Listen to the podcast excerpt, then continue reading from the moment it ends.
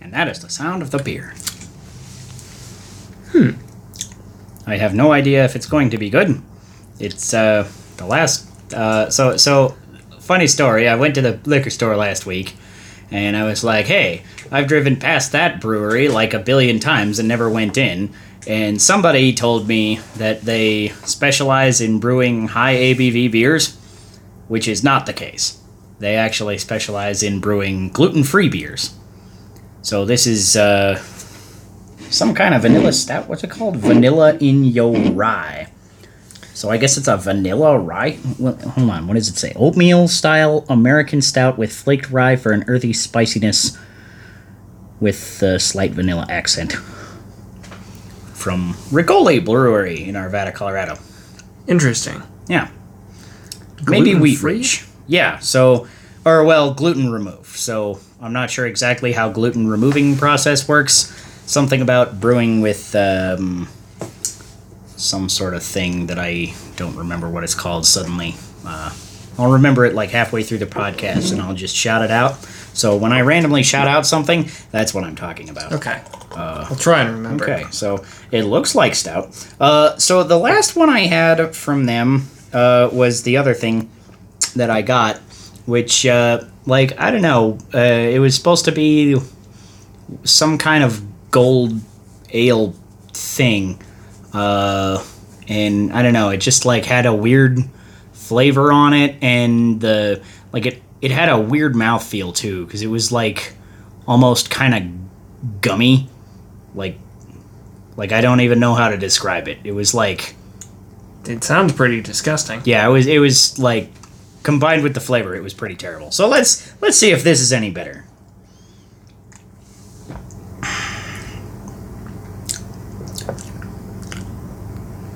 Hmm.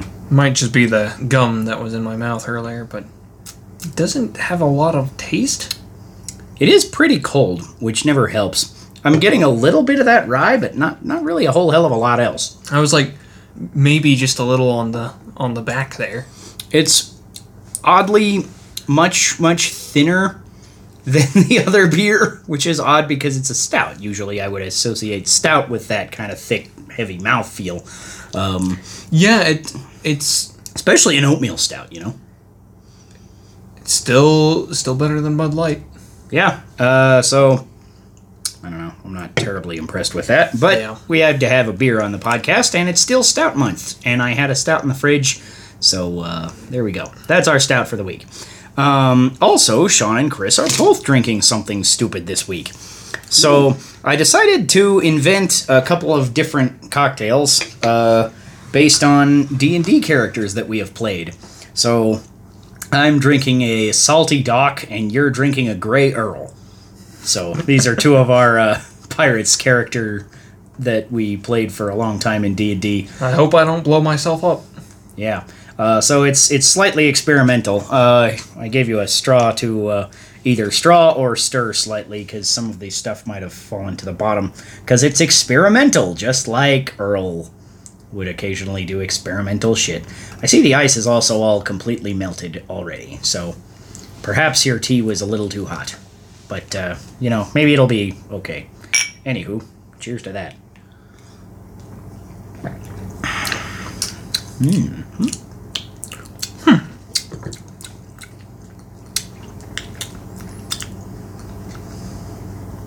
Pretty Like it? Yeah, Don't don't really taste a lot of booze in there. There's not a lot. It's um Earl Grey tea with uh, gin and a little uh, lemon juice and a little black pepper. It actually seems to be mixed pretty well. Perfect. Let me stir up the black pepper. Mm-hmm.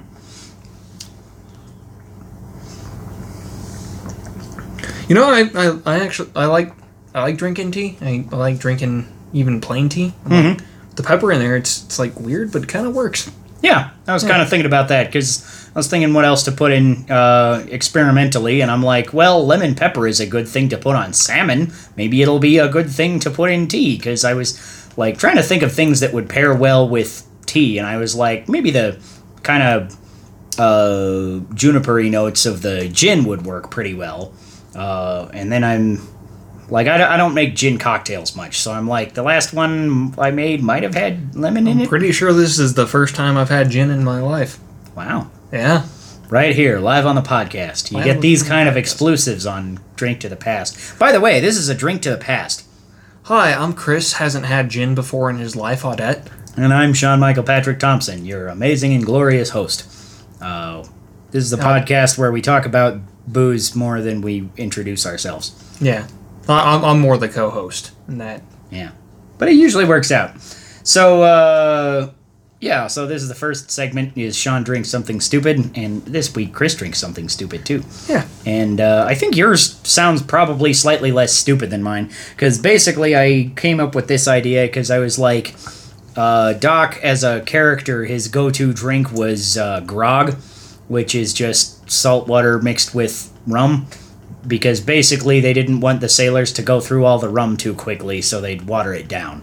Uh, so, this is uh, splash of water on top of some uh, rum, and uh, I mixed spiced rum. I decided Doc is the kind of person who would water his rum down with whiskey instead as well. So there's spiced rum, spiced whiskey, a little bit of uh, also lemon juice because you got to prevent scurvy when you're sailing on the sea, Yeah. and uh, salted rim. That sounds much better than just straight grog. Yeah, I've had straight grog before. yeah. It's uh, it's pretty gross. Uh, you know, it's like, eh. If, if that's what you got to drink, it, it'll get you through a gig. It's like rum but worse. That is true Yeah. Because that's what it is. But yeah, I, I just described it. Yes. So uh, yeah, that's more or less what this is. Uh, the salt and lemon uh, don't do a whole lot. I was hoping to get limes. I didn't get to the. Well, I got to the grocery store today, but actually then I forgot about the limes. So I should have got limes. I was thinking about. I think a lime would go better with this than a little bit of lemon juice. Well, that was a good just- palate cleanser. For, Good. uh, Has- so is that uh, beer a little better now that you've? It's a little better. It's still hmm. still pretty. It's like not that different from water. Yeah, it is a very watered down for a for a stout, which is like I mean I drink Guinness like on a regular basis, and Guinness I feel like is watery compared to a lot of stouts that I drink otherwise. Because like I've had times when I'm drinking you know ten to fifteen percent stouts all night, and then the next day I'll have a Guinness and I'll be like, is is is this water? Not that Guinness is bad. It's just like way lighter than things, and Yeah. I and as that as one of my go tos, this is really really light. Almost feels very watery. Yes, that's a still kind of a different flavor complex. I'm getting a little bit more of that oatmealness, but still I feel like the predominant flavor is the rye. Yeah, I I have to agree with you on that. Yeah, It's like it's got it's got one flavor and it's pretty mild. Yeah, so this is not completely awful, but um, I'm gonna avoid gluten-free beers for the rest of my life. Yeah, sounds No offense, Riccoli. I'm sure you're great at whatever it is that you do. make beers for people with celiac. Yeah, those people. Those people can drink your beer. Yeah. I, I will leave it for them. Your beer is uh, not offensive. Yeah. We'll say that. This beer is not offensive. The This other one beer- was awful. Okay. It was, which is totally sad too, because also I was attracted to. I'm attracted to any beer with a catchy name, and this other one was called Quit Your Bitchin'. I was like, yes, I am buying that because it has a clever, snappy title. It's a perfect Sean name, and yet And yet, then it was actually not all that good. Anyways, we'll move on to our next uh, segment Ratings? is news and booze. Uh, so yeah, I guess we're already doing the booze part. So uh, yeah, let's uh, rate these uh, here things. What do you call your Gray Earl? like this Grey Earl. I'll have to I'll have to drink the Grey Earl a little bit more, but I'm thinking Take a wee sup. Is it the most delicious Gray Earl you've ever had? the pep, black pepper and the juniper. Give it a thirteen. It actually wasn't Earl Grey tea. I was out of Earl Grey, so I made it with English breakfast tea instead. That that's also fine. Yeah, I can't taste the difference. I'm not a I'm not a tea snob. right. You like tea, but you don't. You're not like, ooh, this isn't Earl Grey. This isn't my hibiscus.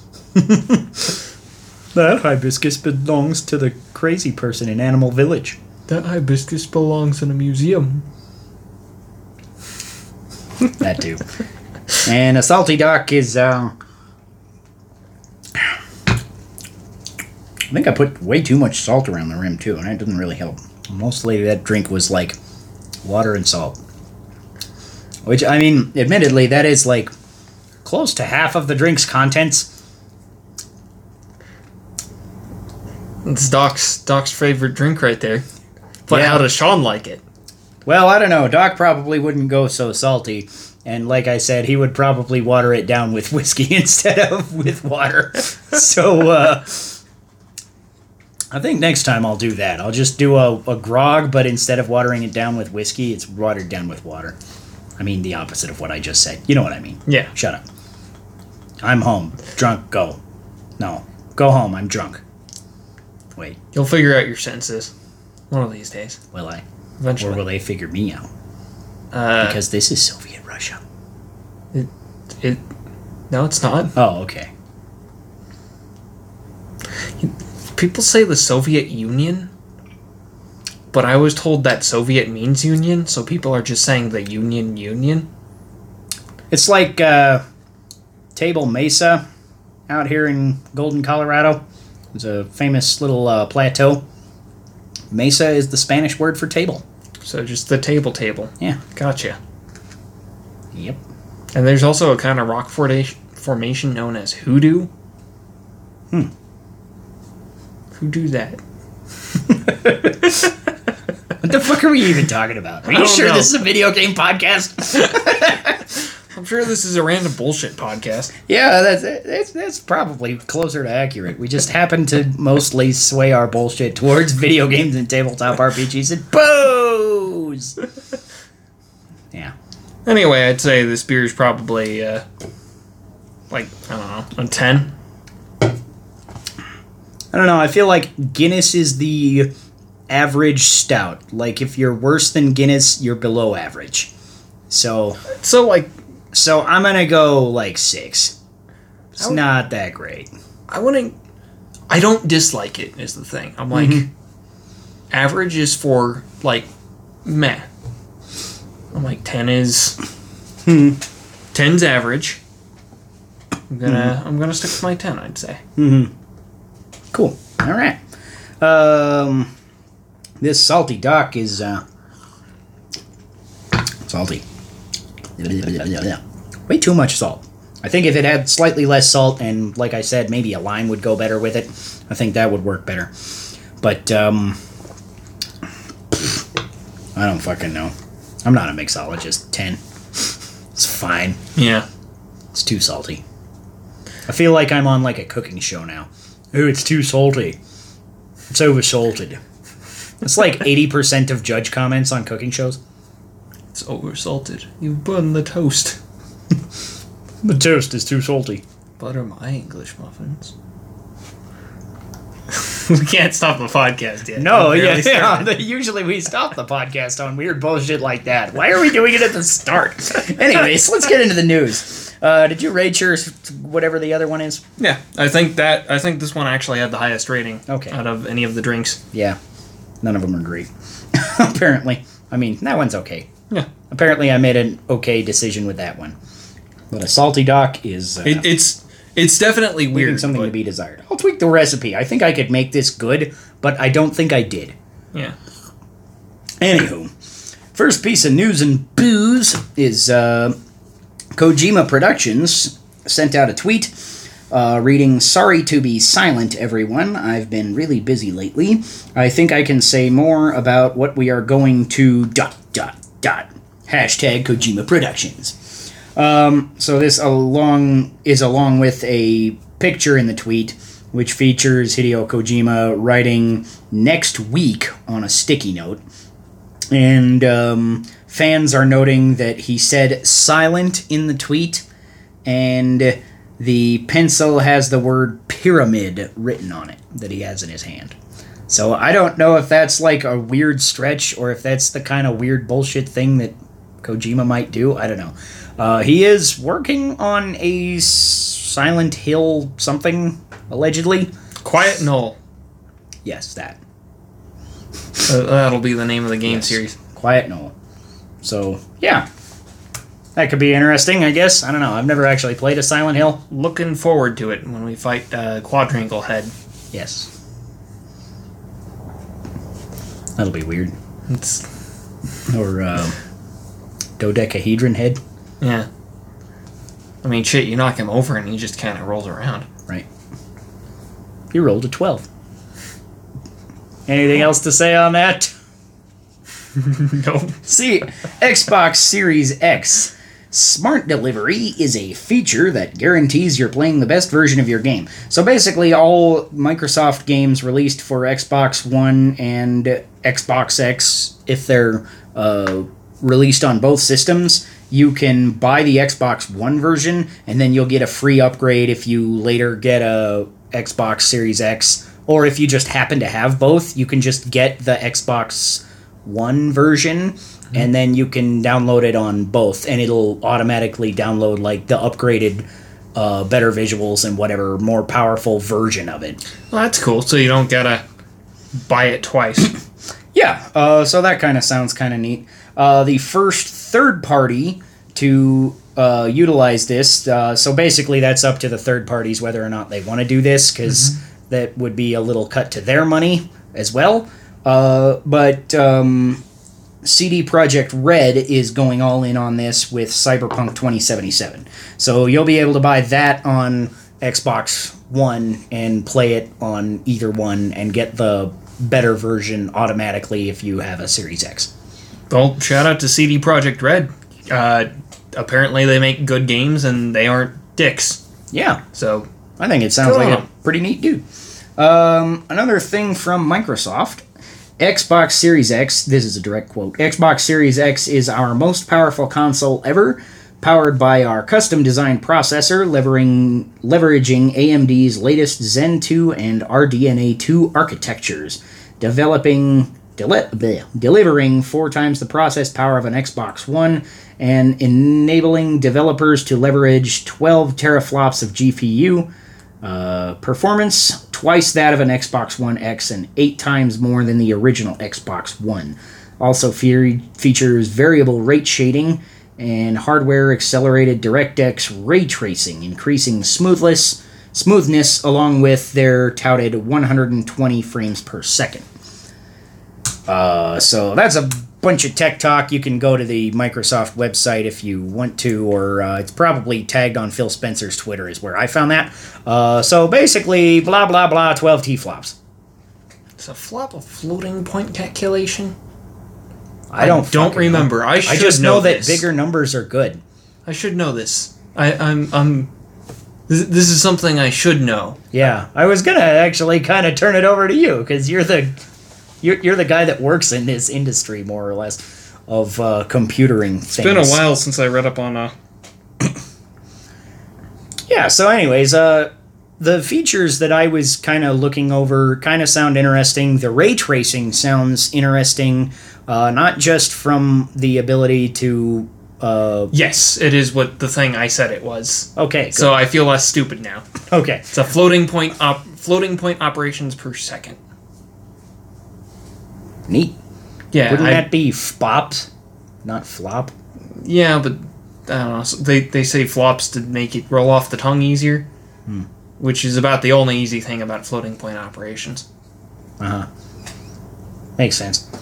Um, but yeah, so the ray tracing sounds kind of interesting because it's going to be some sort of digital uh, analysis mechanism for how shading and coloring should appear depending on where you are, and uh, also where sound comes from. So I think that'll be a really useful uh, tool for sound designers. I don't know how much this will actually uh, be utilized because it's a new kind of thing going in, but it, it sounds cool. all of my knowledge about ray tracing comes from like an old t- uh, turn of the millennium encyclopedia about animation, where they said ray tracing is the be- is the most complex and most computation ca- uh, intensive version of uh, thing you can do in 3D anim- animation.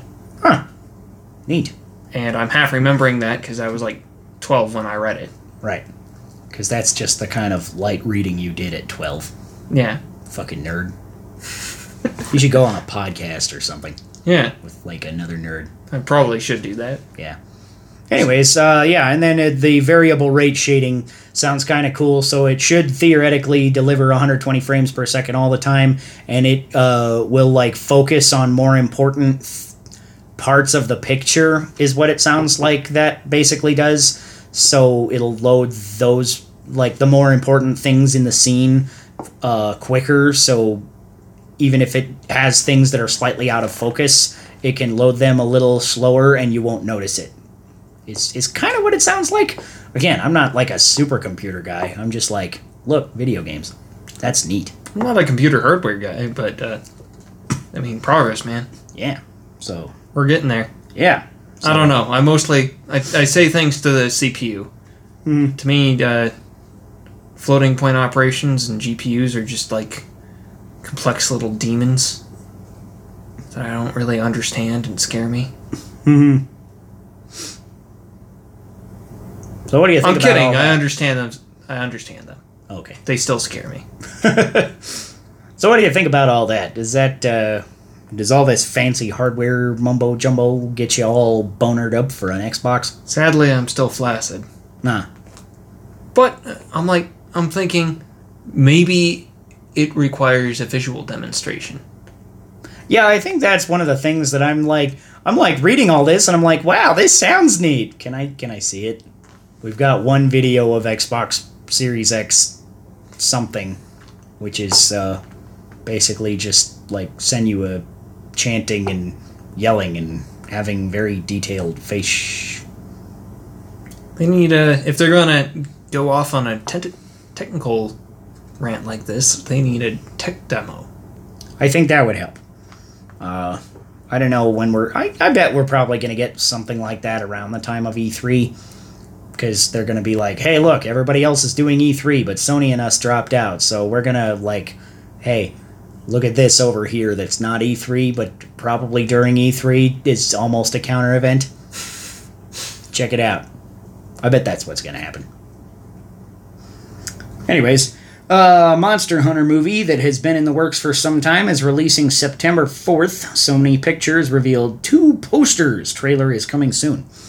Uh, so I don't know why, but like the posters I think look really awesome. It's just like one's like some dude with a bow, and the bow is like 20 times larger than any like normal bow. It's like completely impractical, like every weapon in Monster Hunter. and the uh, other True one is a chick with a sword of similar Girth. yes. so I'm just like suddenly super like, oh my god, this actually looks like I I would see the movie based off of these posters.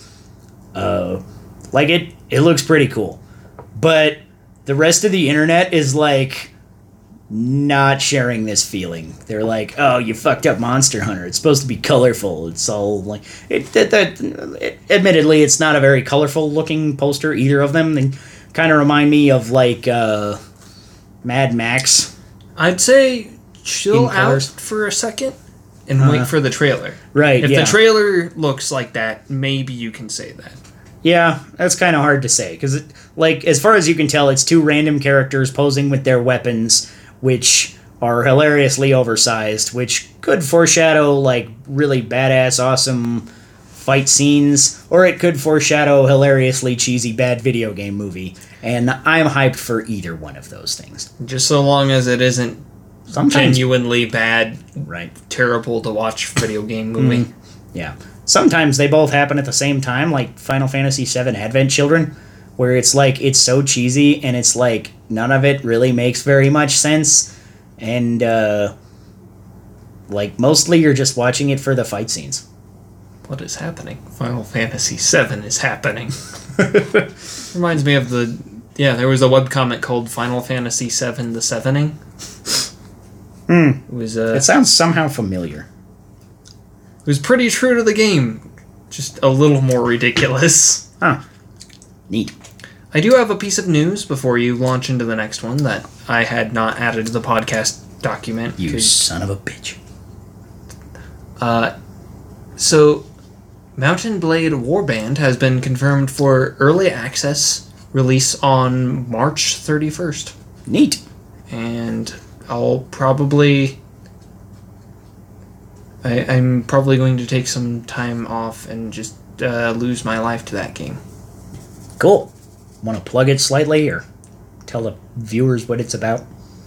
Uh, it's about being a medieval weirdo who goes around and does whatever. So it's like Thy Dungeonman? Not quite. It's like being a genuine quest. It's like being a genuinely medieval dude going around and doing whatever. Throw baby. I, Maybe I can mod. Maybe they can get modded into the game. Why haven't they made like a Thy Mostly Dungeon castle Man movie? sieges and shit. I don't know.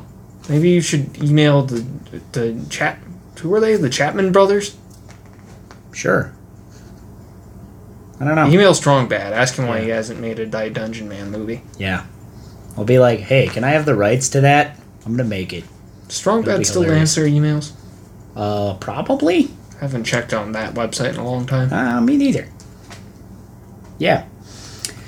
And also on the tabletop side of news, uh, mission decks from NorCal Mythos have been fully backed, so they are now going for stretch goals. The Kickstarter is still open. If you look for uh, mission decks or NorCal Mythos, you can look up NorCal Mythos on Twitter.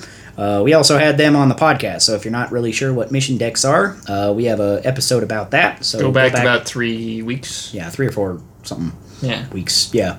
Uh, we, we kind of chat him up, get a kind of a vague idea what it is, and uh, he joined us for a podcast, uh, and we had lots of fun. It was cool. So uh, go check them out, and give them money, and all that good stuff. Uh, and final piece of news and booze. Samurai Jack Battle Through Time has been announced, which is a video game based on the Cartoon Network series. The story involves Jack being flung to all different time periods. Uh, the series writer Darrick Bachman uh, returns to write the entire game script. It's developed by Adult Swim Games in conjunction from Soleil Games, which is a Japanese studio. Previously, the people that work at this studio uh, basically kind of split off from Team Ninja, who developed Ninja Gaiden and Dead or Alive. So it looks fucking amazing. Like I love Samurai Jack anyways, and just a Samurai Jack game being developed by the same guys that made Ninja Gaiden is like, okay, I'm fucking buying it. you fucking buying it? Maybe. I'll have to. I'll have to look at it. It's for a lot of consoles too. I think it's on PC, Switch, Xbox, and PS4. So, yeah. I'll have to add it to the list. Yeah. All right. And uh so that's just mostly a personal holy crap moment for me, I Yeah, we we both Most of it. advertised our personal holy crap moments. Yeah, cuz Samurai Jack is fucking great. Samurai Jack is fucking great. Yeah. Um anywho, let's move on to our video game topic for the week, uh, which is the best tiny details in video games. Uh cuz I feel like sometimes it's those kind of details that really make games. Uh, just dovetailing music Mhm. in general Uh in games where it happens. yeah. Uh care to expand on that? Yeah, just uh, any any game that has music where it has a variable mix, where different where music blends in seamlessly depending on what's going on in the scene. Mm-hmm. So, uh, something like uh, Breath of the Wild, Yeah, maybe, where it's kind of like the music is fairly subtle. I guess in, in this case it wouldn't have to be fairly subtle, but uh, in Breath of the Wild's case, it's it's pretty much subtle, uh, and you almost don't notice it, but it's there. And then when you do notice it, you're like, oh yeah, there's music in this game. It's not all that bad. Um, I like that sometimes. I, um, I can get behind the idea. I feel like in Breath of the Wild, it wasn't done as well as it could have been. Not because it was like bad or anything, but because I feel like it missed a little bit of that kind of Zelda-ish quality. Where, because like basically all Zelda games before this have had some crazy, awesome, bombastic overworld theme. And here Breath of the Wild comes in with like two notes every four measures. Well, I think the place you can see it clearest is probably the uh, Divine Beasts. Yeah. where for every terminal you clear, the music intensifies. Yeah, that was a kind of a cool little mechanic. Um, I feel like that would have been heightened more if they had done more different sounding themes for each divine beast as well, though, because there was a different, unique theme for each dungeon and a different, unique boss theme for each of the bosses of those dungeons in the divine beasts. the prayer chants from the fire temple? the what? The prayer chants. Yeah, that was cool. What? What about it?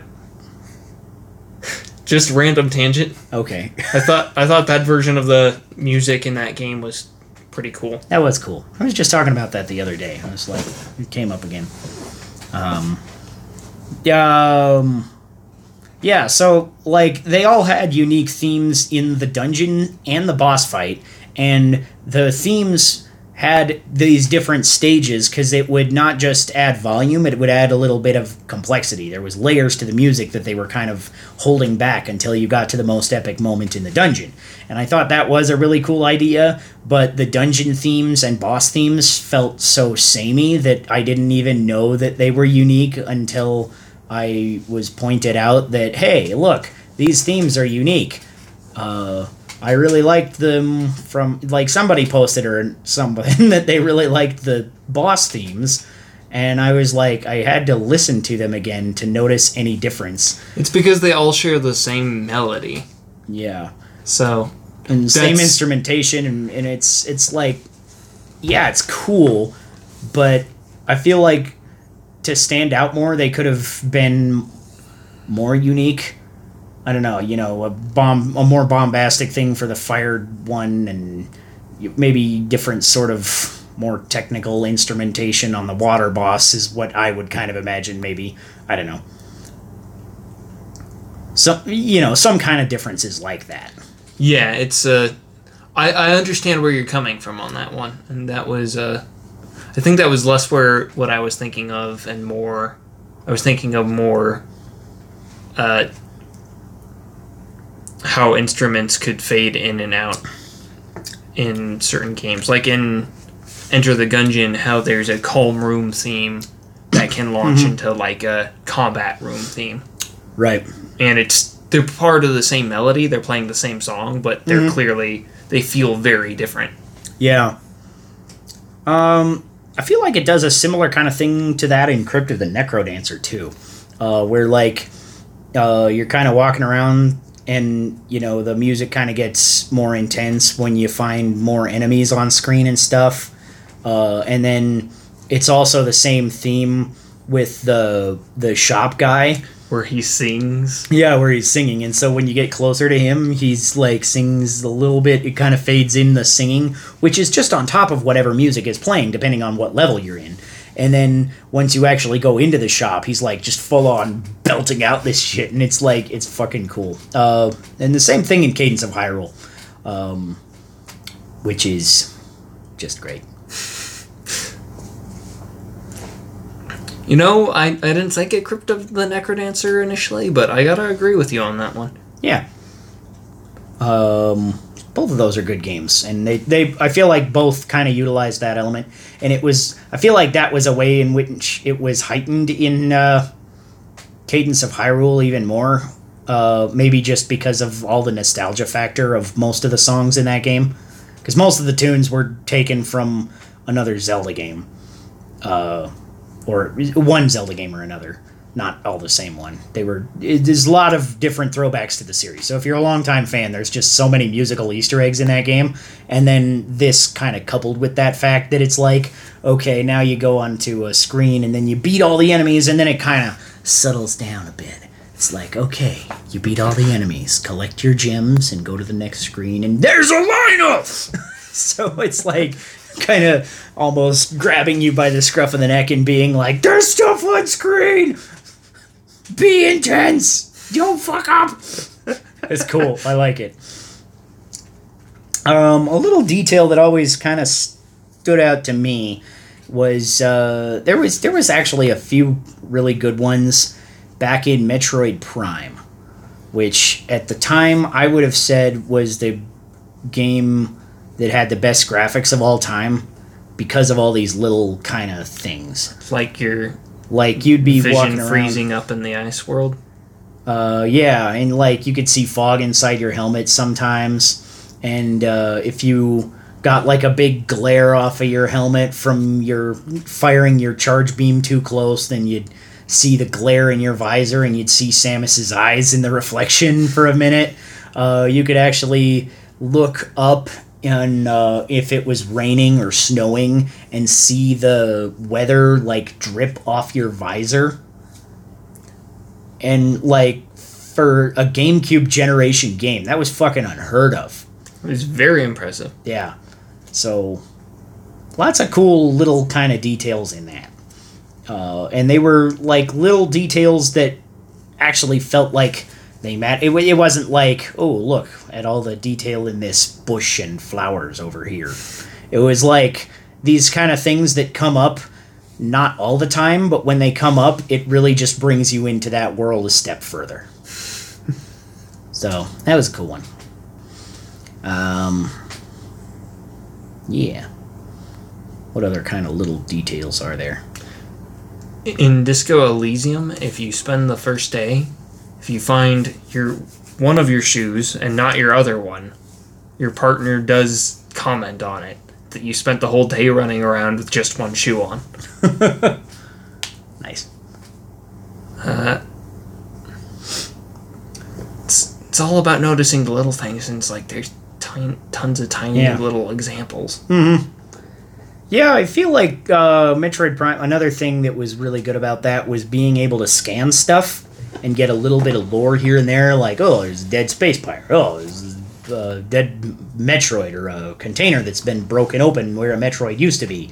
You know, and all sorts of little kind of things to almost do detective work with. And that's one of my favorite kinds of uh, small details is when there's just a little bit of lore sprinkled in here and there. Another good example is Breath of the Wild, again, uh, where you're like picking out like you can go read the champions diaries you can read zelda's diary you can find these little uh, tablets actually they're like giant stone monuments uh, that lead up to zora's domain that kind of tell some of the stories of um, what happened 100 years ago and different stuff like that uh, and that kind of little detail that just adds teeny tiny bits to the story is really cool to me. Uh, I think one of the games that did it best is uh, I was just playing Blasphemous.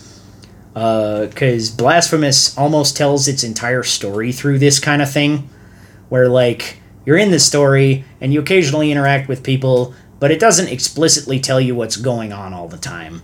And there's a lot of background information that you can get by finding basically fucking anything. Because in addition to doing something or being used for a quest, almost every item in the game you can uh, push a little. It, it gives you a when you put your cursor over it, it gives you a little command option to push X for lore.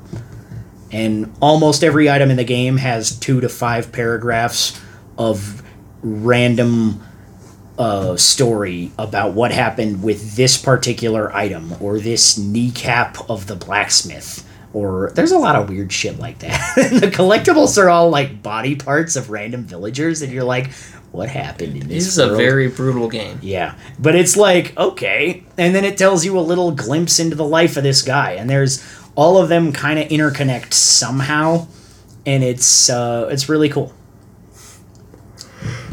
Is there any kind of story related small tidbits that you like from gaming?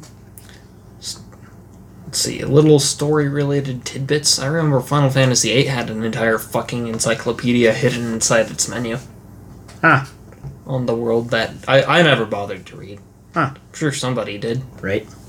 Uh, Kind of like in uh, Super Mario Odyssey, where if you go to your map, it's like a tourist map, and it's got like, "Ooh, visit this thing, Yeah. visit," and it's like, "What the hell? This is so awesome!" That and there's like a fair chunk of text to read on every single kingdom. I'm like, that's actually pretty awesome.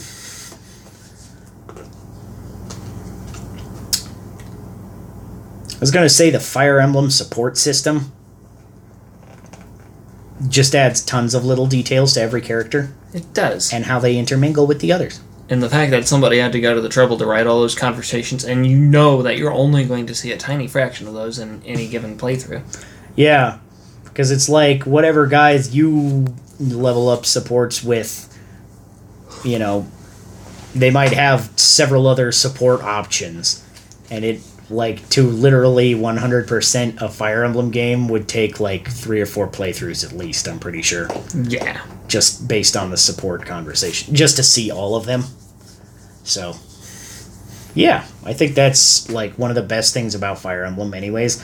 That's I feel like why it's my favorite RPG series is that it's just like it focuses so much on that role play that it's like okay i see the camaraderie between these guys so i'm going to role play them being next to each other in battle and helping each other out uh, and you know even different little kind of you almost form social cliques within your party It's like And these guys so are friends. Wait, why are these guys hanging out? That's not supposed to happen. Right, Yeah, yeah. I, I, And then, especially in the new ones where you're like shipping them too, you're like, oh yeah, they're gonna get it on.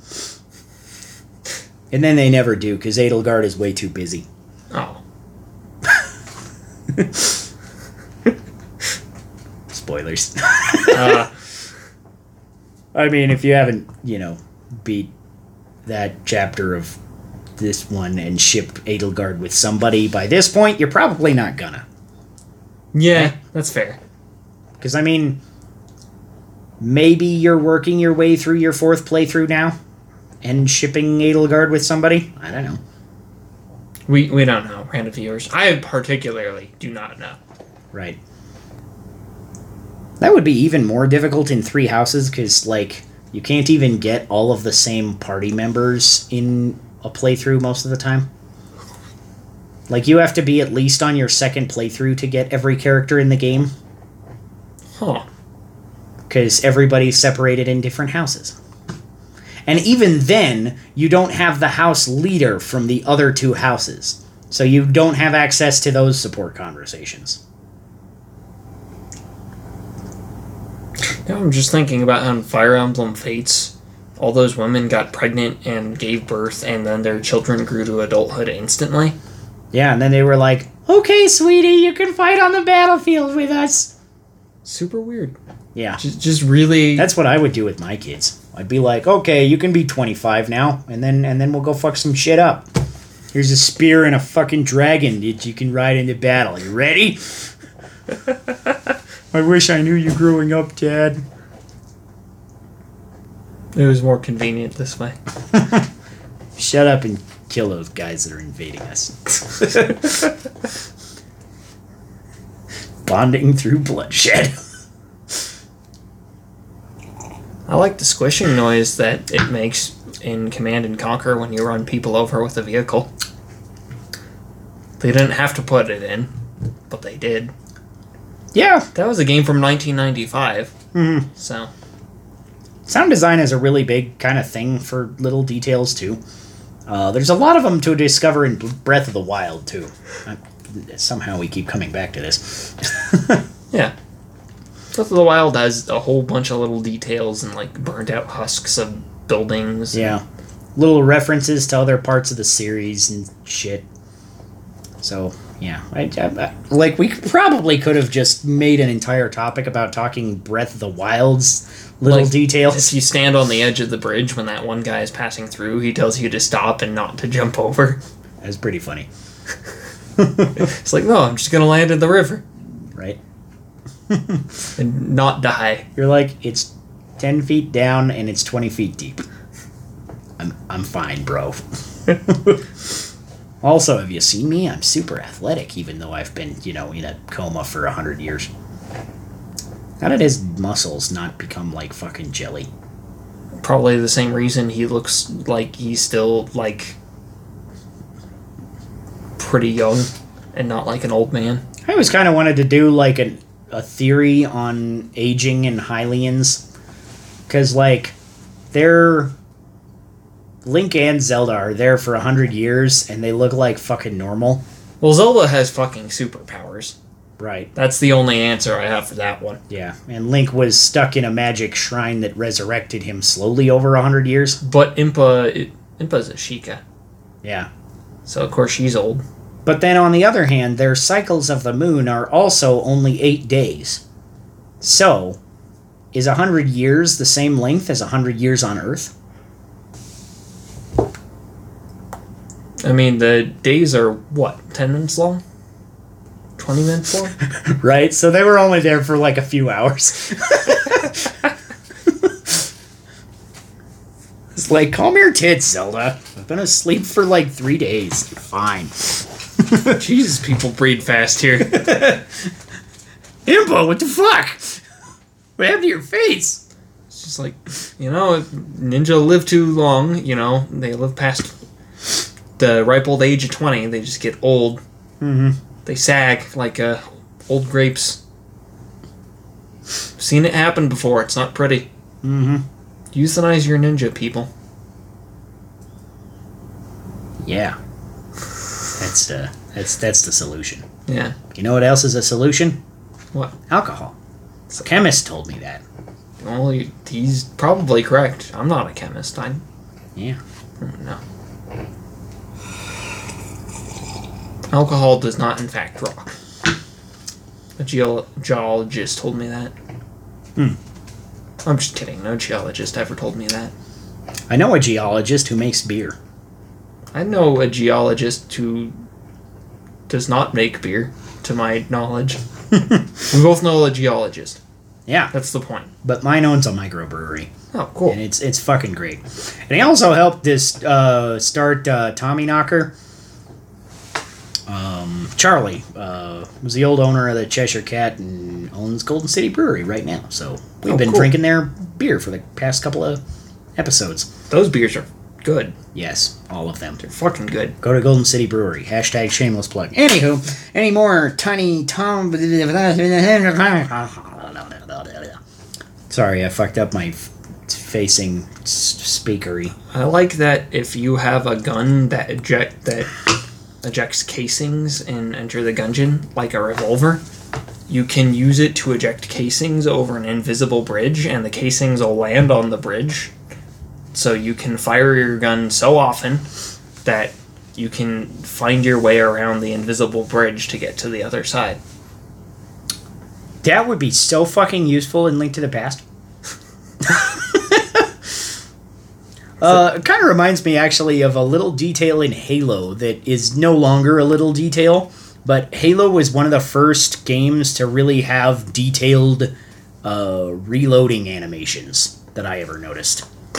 Where it's like in the rocket launcher, he like lifts up a little flap and takes out the old casing and puts in the new rocket and closes it up and and it's like it's not a huge animation in today's standards, but at the time it was like really kind of neat to watch all of these different things or like ejecting the clip and putting it in and you know resetting the pins and everything or or you know whatever he's doing depending on what gun he's using uh, I, I thought that was a really cool detail that they added at the time that pretty much no shooter ever really did anything more than like a two frame clip in clip out I know there was there was a game, there is a game that uh, I think it was one in every ten thousand times you reloaded. There was a one in ten thousand chance you'd get a really special, weird loading animations. Like you unload your pistol and a hand comes from off screen to hand you the another clip, and you just load it in, grab it from them and load it in. or like you're going to reload to reload your assault rifle. Uh, so you just take uh, so you pull out the old clip and then you just take time shoving in like a comically large clip into the into it before uh, it gets in there. That's so random. It's amazing. I love it. So I thought it's to the point where I don't know the name of the game. I don't know what game that what that is, Mm-hmm. but I know about those animations. Yeah. Cool. Any other tiny details? I'm trying to think of any. I If you like get E- if you try and get E Flask often enough from uh, Thy Dungeonman, Uh, it turns out it was a load bearing flask, and the dungeon collapses on you, killing you. I do remember hearing about that. I never tried it that many times. I remember it telling me you cannot get E Flask. It is firmly bolted to a wall, which is firmly bolted to a dungeon, which is probably firmly bolted to the rest of a castle somewhere.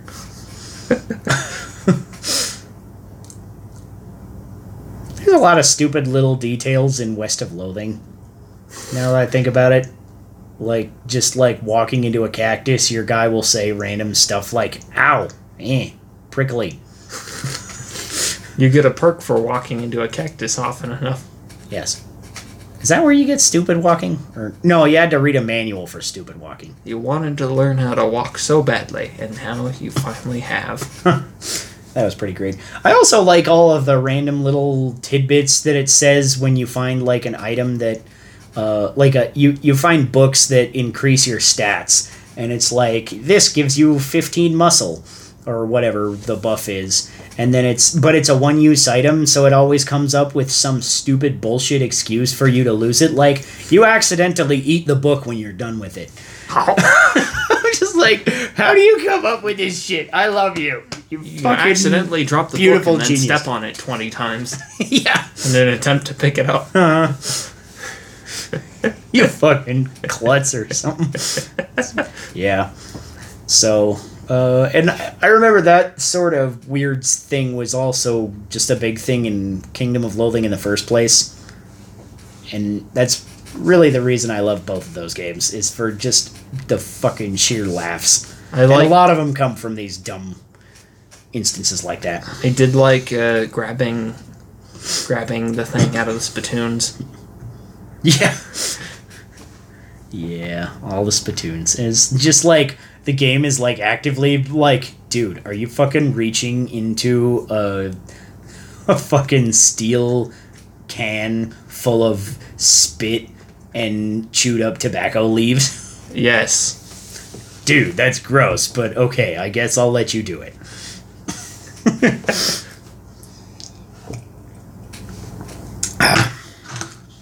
salty. It's still salty, and I've been like trying to actively avoid drinking from the salty bits of my glass here. Would you like to give this a shot? Sure, I'll take a gander over here, stir it up a little, get that pepper flowing. Mmm. Mmm. It's largely like tea. You get a little bit of that juniper from the. Uh, it's definitely definitely tastes the gin in there. Um. Um. And yeah, a little little kind of pepperiness actually I think kind of works with it. Yeah. Yeah. It's it's surprisingly interesting. I'm a half decent mixologist that time. Yeah. Most of the time, I'm just like, I don't know what I'm doing. I'll put another whiskey in it. uh, cool. Za- There's Yeah. an interesting one I just learned from Star Fox, and then I think we can end. The original Star Fox game had a uh, a random secret where if you blow up a particular sequence of asteroids in like the first level, A bird flies out. no. That would be weird. Is that is that a thing? Yeah, that's a thing. Oh. I'll, I'll, I'll tell you about that after you're done talking Cool. about this one. Yeah. So, anyways, this. Uh, so if you, i I think it's in the first level or one of the first couple of levels where you're in the asteroid belt, and if you blow up this particular sequence of asteroids, you can get a special asteroid to appear with a giant grinning face, and if you blow that up, it like turns into a wormhole or something. Okay, this is what I'm thinking of. When you shoot that giant, when you blow up that giant grinning face, a bird flies out, and if you fly into the bird, you get teleported to another dimension. Oh, okay. I knew that it teleported you somewhere because I, I just recently found out about this. I thought this was kind of interesting. But the sprite that is used for that asteroid was designed by the lead art director for Majora's Mask, and it almost looks identical to the fucking Majora's Mask moon. Ooh, So, pretty. It, I mean, the area it leads you to is pretty fucking creepy. You fight. There's like planets with faces in the background and shit, and I'm gonna you're have to fighting. boot that up on my Super Nintendo Classic now. and then you start fighting like paper airplanes, Huh. and then the boss of that level is a slot machine. Hmm. And if you kill the slot machine, you go directly to the end credits, except you're still flying around. And when you get to the end, the end letters come down, but they're all scrambled. Huh. You can shoot them to rearrange them into the end. And if you shoot them enough times in the right order, they'll eventually rearrange themselves to spell out the end. And then they'll blink and fly towards you. And then more of the end will pop down. You, you, you can't ever get out of there. It's a soft block. Huh. Neat. It's also one of the creepier areas because General Pepper is trying to contact you and he just has lost all contact with you. Huh. It's like a mix between creepy and goofy.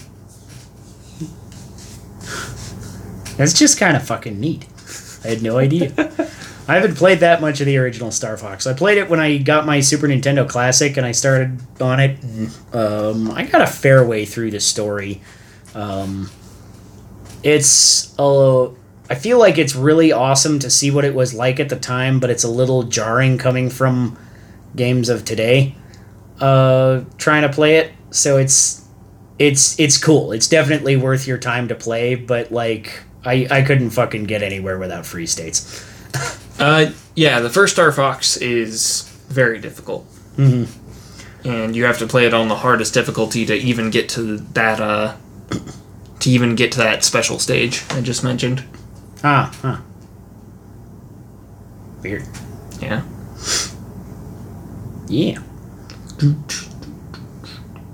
Star Oh, uh, Fox 2 was okay. I thought it was kind of interesting how it like integrated some new mechanics that were then recycled for later Star Fox games, mostly Star Fox 64. I really like Star Fox 64. Yeah. But at the same time, it was like, I really understand why they decided to scrap this project and make Star Fox 64 instead. Yeah. Uh, and and also it had like this weird kind of almost RTS mini game sort of thing in the middle of it. Sort of like Star Fox Command. Maybe I don't know. I never played that one. I've played Star Fox one, two, and sixty four. 64 was the best of those. Yeah. Yeah. But yeah, um, so it was it was kind of an interesting thing, but I didn't really pay much attention to it. But it's like you kind of have to fly your ship in between missions and like intercept enemy ships. But then if you intercept the enemy ships, it'll like take you into a level, and then you have to fight them, and then you'll lose like power and shields and stuff, and you have to kind of like manage your resources so that you can defend your base from getting the enemy ships. Because if the enemy ships get to uh, Corneria, then you just fucking lose. Uh, but you also just fucking lose if you you know blow up trying to defend against enemy ships enough, and then don't have enough health and shields to get through the final level once you get to the enemy base. It does kind of remind me of Star Fox Command. Star Fox Command had a lot of similar stuff. Okay. Although that game was much more about multiple endings and uh, managing your how many pilots you had available. Hmm. Yeah, so I wonder if that was a thing that they recycled for that reason that Star Fox 2 had got cut anyways. Hmm. Maybe. Maybe.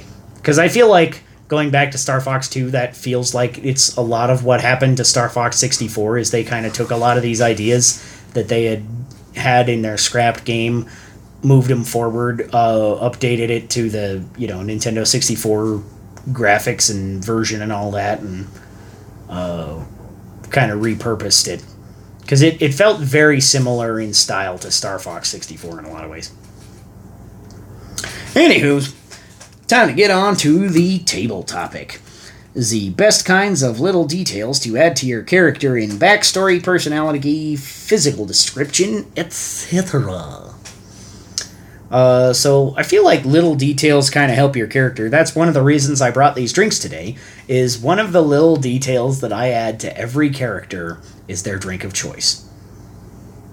Uh, Doc had grog. Uh, my necromancer Silas always drank white wine, which later turned out to be a good thing because then if somebody like spikes my white wine and it isn't quite white, then I'm like, huh, this guy's trying to drug me. So that's kind of interesting. And my latest character that I've been playing uh, in another campaign is named a Bastard because his parents never gave him a real name because they were just like, ah, we don't want you anyways. You're just a bastard. Uh, his drink of choice is called the Charlie Bastard, which is uh, red wine and milk. That sounds pretty gross. He's a weird glutton guy. Yeah. Yeah. it's it's fun as shit to play actually. Uh, he's he's just kind of weird and off and a, like dark enough at some points that it's like it actually works out pretty good. I always like, And especially in modern games, I always like to give my characters a little character tick. Mhm. Like in the Call of Cthulhu game, where the first character I had played uh, drank and smoked and did lots of lots of drugs and would always offer anytime she'd enter a room, she'd always offer everybody a uh, smoke Mhm. because it was the 1920s and that was what people did. right. And then the next character I played uh, would always reach into his pocket and extend a smoke to somebody, and then when they went to grab it, he'd take it back and smoke and light it up himself. That's funny. He's like a piece of shit FBI agent. right? I do things like that sometimes for characters uh, that I'm, you know, I, I always try to give everybody a little unique something about them, whether it's their drink of choice. Obviously, Doc's drink of choice was grog, uh, or if it's some other vice, I think adds a lot to a character sometimes. Uh, like I had a character, you remember Gorn, maybe, uh, was a chain smoker.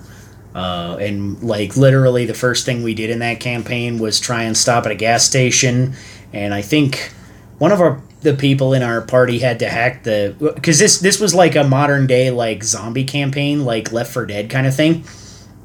And uh, my character was the guy that drove this giant ass truck. And uh, we end up stopping in uh, some place or another.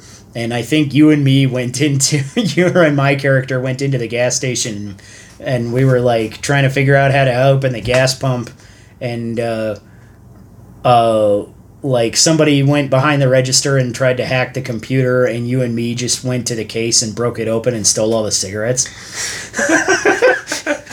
and they're just like, "The fuck are you doing?" And we're like, "We don't know how to hack a computer. We're getting what we need." They're like, you need 40 packs of Marlboro? Yes. Apparently. if there was 50, we'd take 50. Does that make it better? I also like having characters like that have incongruous personality traits. Mhm. Like that same character is like someone who regularly sold drugs and Mm-hmm. and was pretty violent, but also drove around in a Prius. Nice. That's that's pretty good. Uh, I've never thought of it quite like that. I always try to kind of think of my things in relation to each other. Because an- another character that I had, uh, uh, Captain Gravity, was a superhero guy that uh, had gravity-based powers and could like do all sorts of neat stuff. But he was also kind of a smoker, but he uh, he like would regularly smoke uh, prime times because he couldn't always afford a good cigar. So he'd most of the time be like begrudgingly smoking some like weird peach shit and complain about it, even though he was like this like fairly Powerful. knowledgeable cigar buff no- and also like a hilariously powerful super guy. But he's just like, I don't have money. I can't afford good cigars. Okay, give me a pack of fucking cherry. and then he just like bitch about it the entire time. They'd be like, Do you have to smoke right now? Yes, I have to smoke. I wish I could smoke something good, but all I got is this fucking sweet shit. was not expecting uh, powers like that to be able to kill so many people so easily. But I guess that's what they're good at. Yes, yes, they are. Except for that one guy that could inexplicably deflect gravity. Yeah, that guy had uh, had some powers of his own. Mm-hmm. Now that this beer at- is warmed up a little bit, I think I like it a little better. Um, you get a little more of the um, a little more of the oatmealiness. Uh, it tastes more more like a stout. Uh, so that that's that's a thing that when beers are too cold, sometimes you just can't taste what the fuck's going on. And that's why they serve uh, American lager so cold. Yeah. So then you don't realize Bud Light tastes like shit because it shocks your taste buds into not paying attention. yeah. Yeah. I was looking at the notes for the campaign with Captain Gravity Oh yeah. again today. Nice. I was thinking about him the other day because I was thinking about because I, I actually was writing a novel at some point with uh, uh, that I, I put him in as one of the characters. Uh, only he would be like far further along than he was in our campaign. He'd be like actually legitimately like one of the most powerful, threatening fucking things on the planet. Like right now in our campaign, he's like he's pretty fucking powerful, but like he's like world-endingly powerful in in my book is what I was kind of, you know, eventually what he builds his power to become. Uh, but then he uh, he's he's actually kind of one of the side characters, and it mostly is uh, revolving around this guy called Majestic Man, who has healing powers, who gets cut in half and uh, turns into two copies of himself via his healing power, and then has a love triangle with himself. it's a steamy romance novel. Didn't see that coming, did you? What are you thinking of calling it? A steamy romance novel. I don't know. I never came up with a title. Like the the document I have is named a steamy romance novel. and I was like, uh, I don't know what I'll do next. So, and I I kind of conceptualized a lot of scenes, but I never got them actually written down. So that was one of the things that I was thinking of getting back to. And then I got back to actually uh, kind of doing a little bit of formatting on our uh, super system. Yeah. So that's been kind of interesting. And I'm, I'm going to tweak a couple of rules things. Anyways, we've gone completely off fucking topic. So uh, back to tabletops. Back back to back to character traits. Yeah. I had I had I have be more accurate to say I have a character named Never Lives who would always because his family was so good at dying uh, would always say if I don't make it out of this give my proceeds to charity and uh, uh, Charity was actually his little sister Mm-hmm. uh, ironically, he outlived her by like a lot, like a thousand years. Ah. But uh, the only reason he outlived her with his with the name Never Lives is because he broke an infernal contract and tried to kill a undead. Uh, I want to say a vampire, an infernal vampire, and uh, he got dragged into hell for a thousand and one years and tortured. Hmm. Sounds like a thing that would happen. And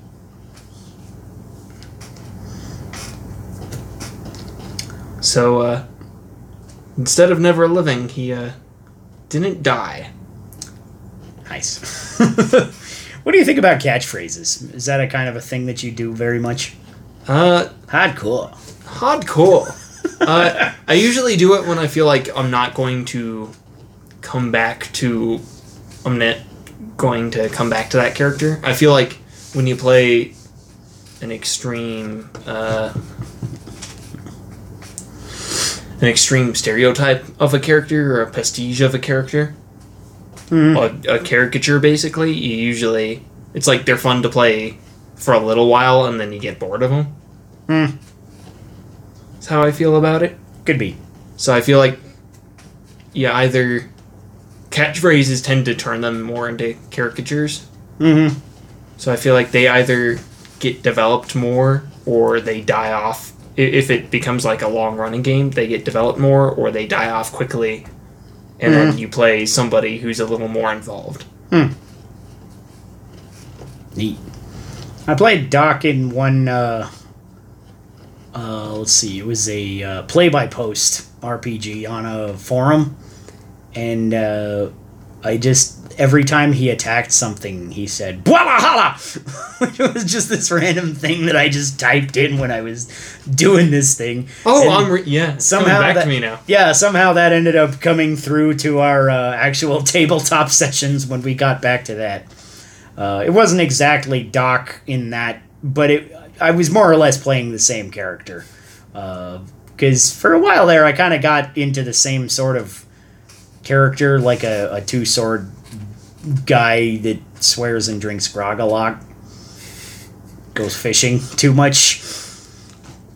That's one of the f- things that I liked most about Doc was his other feature though was like other than you know you expect a pirate to swear and drink a lot But not But- to catch fish out of a Not- wine bottle. yeah, I caught fish out of a wine bottle. Because that was hilarious. You know, every every chance I got, he would go fishing. He'd just be like, "Is there any like body of water near here?" Yeah, okay. There's a, a stream. Okay, I'm gonna I'm gonna drop a bobber. Just find a nightcrawler or some shit. and then uh, it was funny because we were in a like very landlocked place at one point, and I dropped my line in a bottle of wine because. Uh, the bartender put it on the table when I asked him if there was a close by body of water, and he was like, Here you go. And I, I was like, Okay. And I dropped my line in it, and he looks at me like I'm a fucking moron. And I uh, rolled up my uh, check, and at this point, we were like all fucking level 25 or something. So doing theoretically impossible DC 45 checks was like not unheard of. And I was like, I rolled it up and I'm like 47 or something. I'm like, I can, I succeed the theoretically impossible DC and I catch a fish out of there. Which was almost as hilarious as the other time that I died and found my way back because I like go to be judged or something and I'm just like, I'm gonna sit down and fish in the river Styx. Wait, what? I caught something that dragged me back to the world of the living or something, which uh, I don't. I'm not sure I ever fully understood. I'm like maybe it was just a way to shoehorn me back into the campaign somehow. I, I don't. I don't actually remember all the details other than fishing in the river Styx. And then I wasn't death anymore. You gave up being death. I did. Although not technically on purpose. I wa- cuz I was killed by like a random monster that was killed by another random monster. So those two monsters were like death for like 15 seconds. And then somebody who actually was interested in holding the office of death came in and killed them and became death. I was a terrible death. You were you were not great at the job. People didn't die. I mean, people died when I declared war on war. Pestilence was on my side though, so this is, that was cool. Yeah. You caused problems. yeah, they weren't my problems anymore after I abandoned the office. Kind of like Steve Carell. That was a different office. I don't know if he abandoned it. I'm just making shit up. There were two more seasons of that show after you left. Neat. I mean, I didn't actually watch most of it. Yeah. Me neither. Not that I don't like it. It was a fine show. It was pretty funny. Yeah.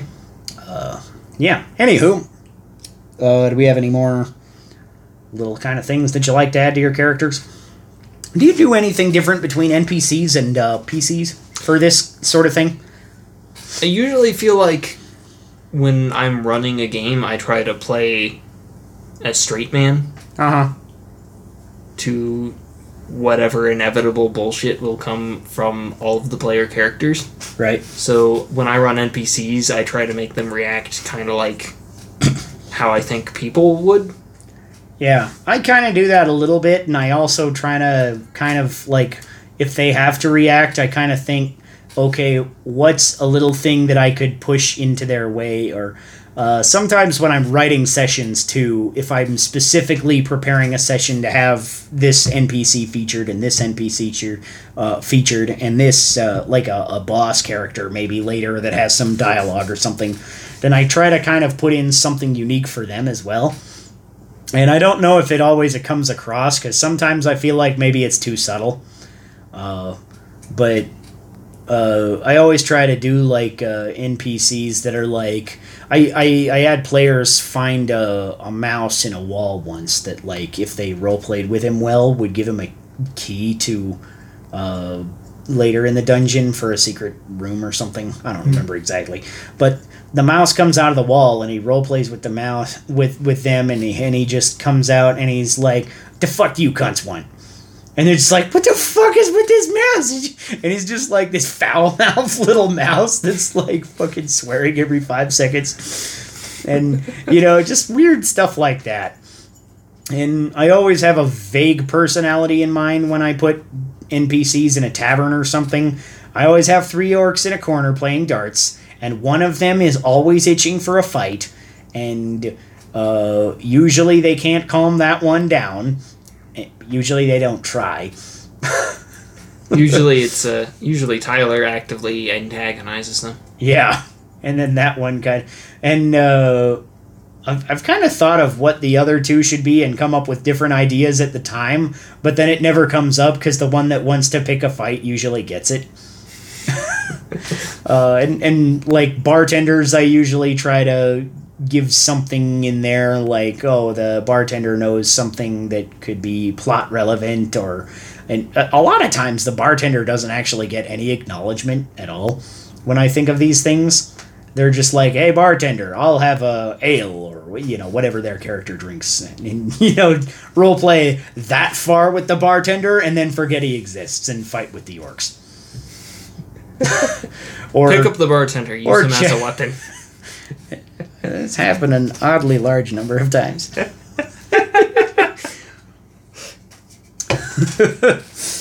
All right. Uh, anything else on that note? Uh, I usually go out of my way when I have an NPC that is kind of interesting. I might spur of the moment give them like a bizarre personality characteristic. Mm-hmm. But if I'm just like, there's a random town guard that's terrified at the horrible thing that they're witnessing the party do, there's no reason for them to have more personality than I am a town guard. Yeah. Uh, although if you had like a post-apocalyptic, uh, or like an alien ship kind of thing that had been everybody been killed on except for the one guy who was recording logs, but in his logs he always finds a way of complaining about his family. Huh. What a douche.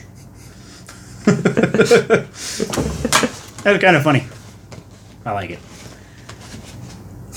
and with that, are we done? Uh, I think so. Okay. Then uh, I see you didn't bring a thing.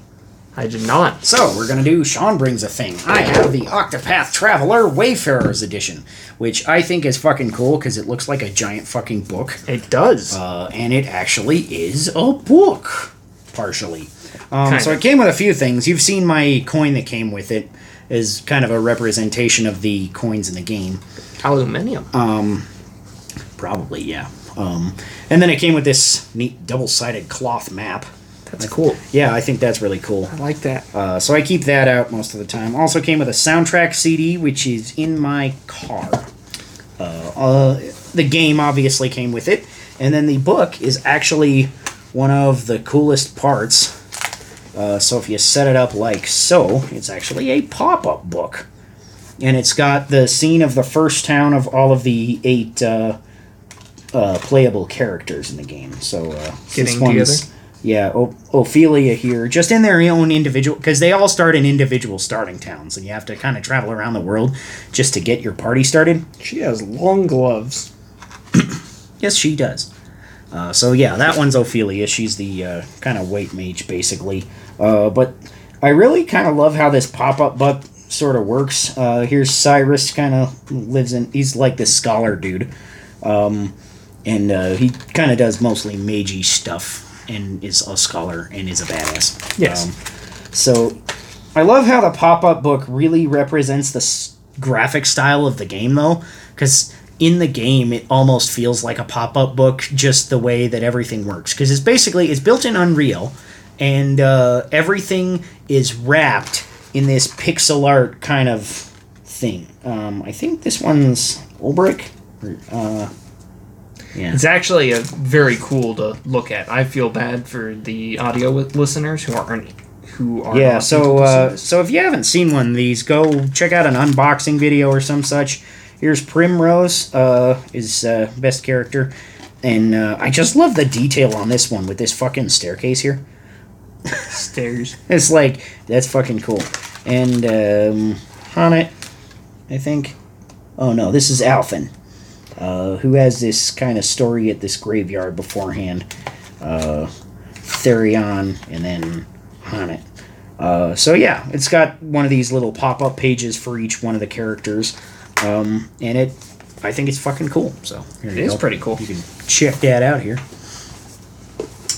Uh, so Octopath Traveler in general, I would rate a 17 out of 17. This is my second favorite game of all time.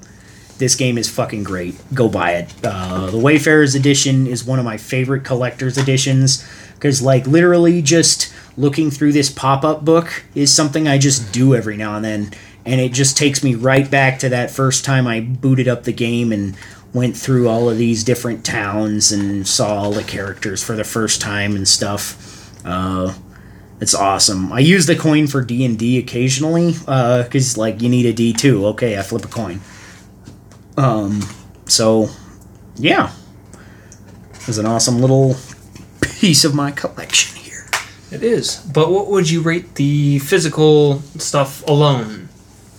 Um, because of how well it integrates with the game, uh, because it's again, it's like somehow giving me the same kind of trip as nostalgia, even though this is like a game that's been out like two years. It's a fairly new game. Uh, and I still get that same kind of nostalgia that I do like looking at the instruction manual of Ocarina of Time that is how fucking good this pop-up book is. Uh, in addition to that, I just love this little cloth map, and it's got the map on one side. The other side is like this kind of scene of all of the characters around a table. It's really cool. Uh, the coin I use uh, regularly in D and D, or well, not regularly because a D two doesn't come up much. But I, you know, I'm always fiddling with something at the at the D and D table, and that's one of the things that I fiddle with. Is my I got that coin, and I got a coin from my collector's edition Breath of the Wild, which maybe I'll do something related to that next week Ooh, if you don't bring a thing.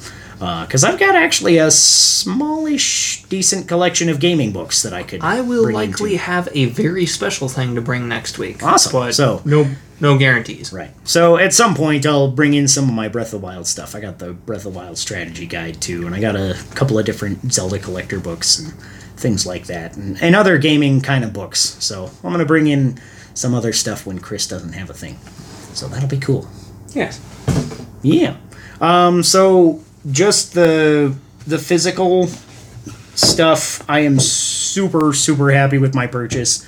Um, definitely would go with another 17. This is the best collector's edition I have ever bought. Nice. Um. Well, I mean, with that pop-up book and the map, it doesn't feel doesn't feel or look like crap. Yeah, and plus then you get the soundtrack CD, which literally the first time I put in the game, I put in the game and I left it on the start menu for like 20 minutes just listening to the fucking start menu theme. The music is that fucking good. Uh, and so I keep that CD in my car and I'll just put it on every now and then if I'm just like, ah, too many stations are on commercial. I'll put in a CD. And I, I have a handful of them. I've also got the couple of different Zelda soundtracks and uh, um, Xenoblade Chronicles 2 soundtrack in there. Um, and probably an Alice Cooper CD or something, just to throw off the everything. Jethro Tull. I don't actually have any Jethro Tull CDs. I listen to them on Spotify fairly often. Um, my brother was big into Jethro Tull, so I had access to a lot of them uh, way back in the day on his CDs, but mostly I put them on my iPod back when I had an iPod, when iPods were a thing. I still have an iPod. I'm sure you do, actually. Actually, I went out of my way to get an iPod Touch because I want a specialized music rectangle that isn't my smartphone. Huh. Because I don't like draining my smartphone battery for music shit. I guess that makes sense. It's a little easier depending on car setup, um, especially in newer cars, because like uh, our buddy Tyler has it where he can just plug his phone into his car and it'll charge it and also take off all the stuff to, you know, do uh, his music shit on his touchscreen doohickey and stuff. It's fancy. It would bug the hell out of me though. I, d- I just don't want a touchscreen in my car ever. I'm just like, I want physical buttons so I can actually look at what the fuck I'm doing while I change the station or something. Yeah, just it's if you have physical buttons, it makes sense that you can do it while driving. You don't have Yeah. to look. One of the things I like most about my truck actually is that it's got some buttons on the steering wheel too, so I can actually control the entire sound system from the steering wheel. I don't have to move my hands at all, and I can change station or change to a CD and change volume and all that shit. That's pretty cool. Yeah, with just buttons that are on the back of my steering wheel. So right while I'm driving, I can just click them. So Is your new is your truck George? no, my truck is Billy Oh. Yeah, because he's a Ram. Ah. Get it? Yeah. Yeah. Not like my first one was uh, Fred. Fred. Poor Fred. Lost his tailgate. Yes, yes, he did. Never returned. Yeah. Frederick Ignatius Socrates O'Leary. Frederick Ignatius Socrates O'Leary. Yes, Fissole. Yeah, because he was an F one fifty, and if you take one, five, and zero out of LEET, they're ISO. So his initials were F one fifty. Frederick Ignatius Socrates O'Leary. Beautiful. Yes. And then my other car I had before that was uh, The El Caballo. El Caballo, which was just named that because at some point I randomly na- yelled "Here, El Caballo!"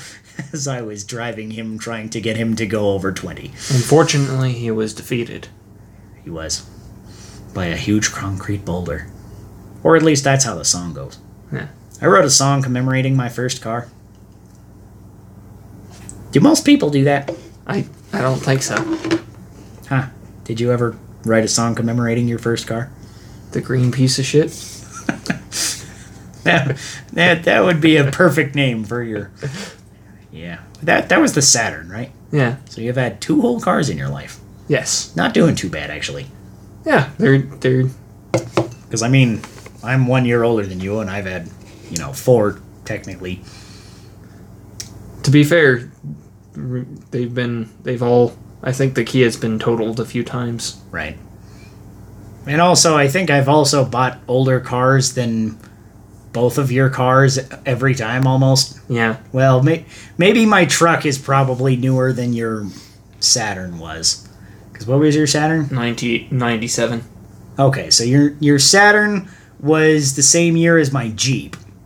Okay. So I had one car that was tied and one car that was newer out of the four vehicles that I've ever owned. And the Saturn, the Saturn met its end when the radiator fell out of it. That doesn't Just usually randomly. help. Yeah. I mean, I, Like what the I'm fuck's not. up with I'm that? not like a car guy, but I don't think radiators are supposed to fall out. I don't think most things are supposed to fall out. Yeah. That's what I said to my sister when her drive shaft fell out. it's like, how how does that even happen? I'm pretty sure that's a fairly integral part of the vehicle. By which I mean literally all of how it works. There's a certain point where you look Motor at makes spinny like, thing I think it- spinny thing makes wheels spin. If the spinny thing falls off, you're fucked. you're like, oh, it's time for a new car. Uh, yeah. Actually, it turned out that like the guys at Pep Boys had like installed it incorrectly or something, so they reinstalled it for free, which was I want to say nice, but at the same time they It's- fucked it- up that bad. It's just expected. Right. It's like they they fucked up. They didn't fuck up further. They didn't compound their fuck up. Uh huh. Yeah. So, anyways, uh, that's our podcast. Now we're gonna drink. You gonna drink? Bullshit. No, I gotta drive. You nerd. I'm already slightly reasonably buzzed. This is- this is the- Yeah, well, I was slightly reasonably buzzed did, did uh, a little before that on less buzz. Yeah, you're a fucking lightweight. You've had like barely any of that cocktail. Well, maybe a little bit of that cocktail because that that was pretty full after I put the ice in it, Yeah. which then quickly melted.